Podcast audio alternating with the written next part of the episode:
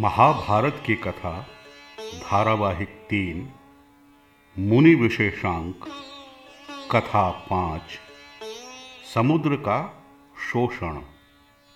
सत्य युग की बात है। कालकेय नामक बड़े ही भयंकर और पराक्रमी दैत्यगण हुआ करते थे। उनमें सूझबूझ की भी कोई कमी न थी। तब वे वृत्रासुर के अधीन और उसके नेतृत्व में बहुधा देवताओं पर आक्रमण किया करते थे। देवतागण इनसे बड़े परेशान रहा करते थे। एक बार उन्होंने विचार किया कि किसी न किसी प्रकार वृत्रासुर का वध कर दिया जाए, ताकि उनकी समस्या का समाधान हो सके। इसी क्रम में वे इंद्र को आगे लेकर ब्रह्मा जी के पास गए और उनसे अनुरोध किया। तब ब्रह्मा जी बोले, इसका उपाय थोड़ा कठिन है, किंतु आपको यह करना होगा। पृथ्वी पर दधीच नाम के एक ऋषि हैं। वे बड़े ही उदार मना हैं। आप लोगों को उनसे विनती करके उनकी हड्डियों को प्राप्त करना होगा। उन हड्डियों से छह दांतों वाला एक वज्र तैयार करना होगा। उस वज्र से इंद्र वृत्रासुर का वध कर सकेगा। ब्रह्मा जी की आज्ञा लेकर सभी देवतागण सरस्वती नदी के दूसरे तट पर अवस्थित महर्षि दधीज के आश्रम पहुँचे। वह आश्रम बड़ा ही मनभावन था। अनेक प्रकार के फल पुष्पों के वृक्षों से पूरी तरह से सुशोभित था।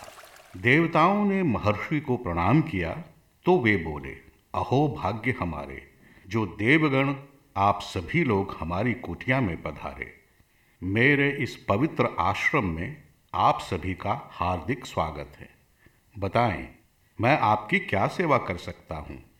देवताओं ने पूरी कथा बताई और उनसे उनकी अस्थियों को देने की विनती की। महर्षि दधीच ने कहा, देवगण, यदि इससे आपका हित होता है तो मैं अपने शरीर को न्यौछावर करता हूँ।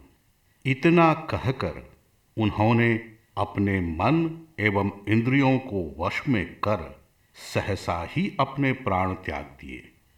देवताओं ने उस निष्प्राण शरीर से हड्डियाँ ली और सीधे विश्वकर्मा के पास गए। विश्वकर्मा ने उन हड्डियों से ब्रह्मा जी के कहे अनुसार वज्र तैयार कर दिया। देवतागण वह वज्र लेकर इंद्र के पास गए। तब इंद्र ने देवताओं की सेना के साथ वृत्रासुर पर आक्रमण कर दिया। वृत्रासुर और उनके काल के दैत्यों ने प्रत्युत्तर में देवताओं की सेना पर आक्रमण कर दिया। भीषण युद्ध हुआ।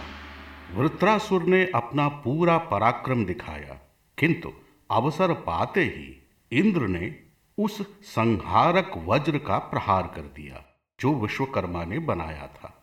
उस वज्र की चोट से वह विशालकाय वृत्रासुर प्राणहीन होकर गिर गया और तत्काल ही काल कवलित हो गया।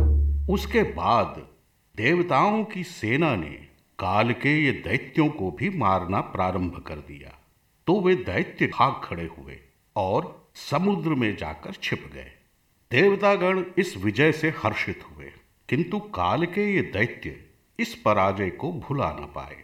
वे सोचते रहे कि किस प्रकार इसका प्रत्युत्तर दिया जाए। एक दिन कालवश काल के ये दैत्यों को एक उपाय सूझा। अब वे दिन भर समुद्र में छिपे रहते थे और रात्रि में तपस्वी धर्मात्मा आदि का नाश करने लगे। उनका विचार था कि यह सब तप की महिमा के कारण हुआ था। अतः तप को ही समाप्त कर दिया जाए। धीरे धीरे उनका आतंक बढ़ने लगा। उन्होंने धरती पर सभी प्रकार के आश्रमों को समाप्त करना प्रारंभ कर दिया। मुनियों, तपस्यों आदि को अपना भोजन बनाना प्रारंभ कर दिया। पूरी धरती उनकी हड्डियों से भरने लगा। पुनः इस प्रकार के आतंक को बढ़ा देखकर देवतागण श्री विष्णु के पास जाकर बोले, पुरुषोत्तम, अब आप ही धरती और देवगण का कल्याण कर सकते हैं। पूर्व में आपने अनेक दैत्यों के संहार किए हैं, हम सभी आपकी शरण में हैं। श्री विष्णु बोले, मुझे पता है कि क्या हो रहा है, किंतु इन दैत्यों का दलन समुद्र में रहते करना असंभव होगा। अतः आपको समुद्र को सुखाने का उपाय करना होगा। देवतागण अचंभे में पड़कर बोले, किंतु यह कैसे संभव है, मधुसूदन? यह तो अनहोनी जैसी बात है। श्री विष्णु जी बोले, आप चिंता न करें देवगण, यह कार्य मात्र अगस्त्य मुनि ही कर सकते हैं। अतः आपको उनके पास जाकर विनती करनी होगी। तब सभी देवगण अगस्त्य मुनि के पास गए उन्हें प्रणाम कर बोले। आपने पूर्व में हम देवता गण को संकट से उबारा है, मुनिवर। इस बार भी आपको हमारी सहायता करनी होगी। मुनि अगस्त्य बोले, आप बताएँ देवगण, मुझे क्या करना होगा? देवतागण बोले, मुनिवर, हमारी इच्छा है कि आप समुद्र को पी जाएँ, तभी काल के ये दैत्यों का आतंक समाप्त हो सकता है। तब हम उन्हें उनके समस्त परिवार के साथ मार डालेंगे। यदि ऐसा न हुआ तो समस्त संसार से तपस्वियों, मुनियों आदि का अंत निश्चित है। अगस्त मुनि ने कुछ सोच कर कहा, ठीक है, यदि समय की यही आवश्यकता है तो मैं आपकी मनोकामना पूर्ण करूँगा। उसके उपरांत अगस्त मुनि उन देवताओं के साथ और उनकी सेना के साथ समुद्र के पास गए। उन्होंने समस्त देवगणों एवं ऋषियों को प्रणाम कर कहा, मैं संसार के हित के लिए समुद्र का पान करता हूँ। उसके बाद कुछ क्षण में ही पूरा का पूरा समुद्र सूख गया। समस्त जल मुनि के शरीर में समा गया। तब अवसर देखकर देवताओं की सेना ने कालकेयों का संहार करना प्रारंभ कर दिया। पहले तो कालकेयों ने भी गर्जना के साथ संघर्ष किया, किंतु वे शीघ्र ही पराजित होने लगे। वे मुनियों के तप से दग्ध थे ही, अतः उनकी शक्ति क्षीण होने लगी और देवताओं ने उनका समूल नष्ट कर दिया। दानवों का ध्वंस करने के बाद देवतागण पुनः मुनि अगस्त के पास गए और उनसे प्रार्थना की कि अब वे समुद्र को पुनः जलयुक्त कर दें। तब मुनि ने कहा, वह जल तो पच गया।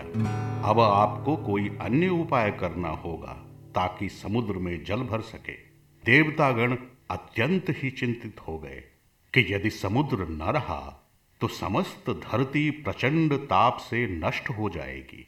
तब वे पुनः ब्रह्मा जी के पास गए और बोले, प्रभु हमने कालकेयों को नष्ट करने के उपाय हेतु समुद्र को जलविहीन कर दिया।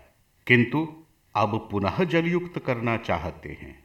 अब आप ही समुद्र में जल लाने का कोई उपाय बताएँ। तब ब्रह्मा जी ने कहा, देवगण, वर्तमान में इसका कोई उपाय नहीं है। किंतु कुछ समय उपरांत राजा भगीरथ जब अपने पुरखों का उद्धार करेंगे, तब यह समुद्र पुनः जल से भर जाएगा। यह सुनकर सभी देवतागण अपने अपने स्थानों पर चले गए और समय की प्रतीक्षा करने लगे।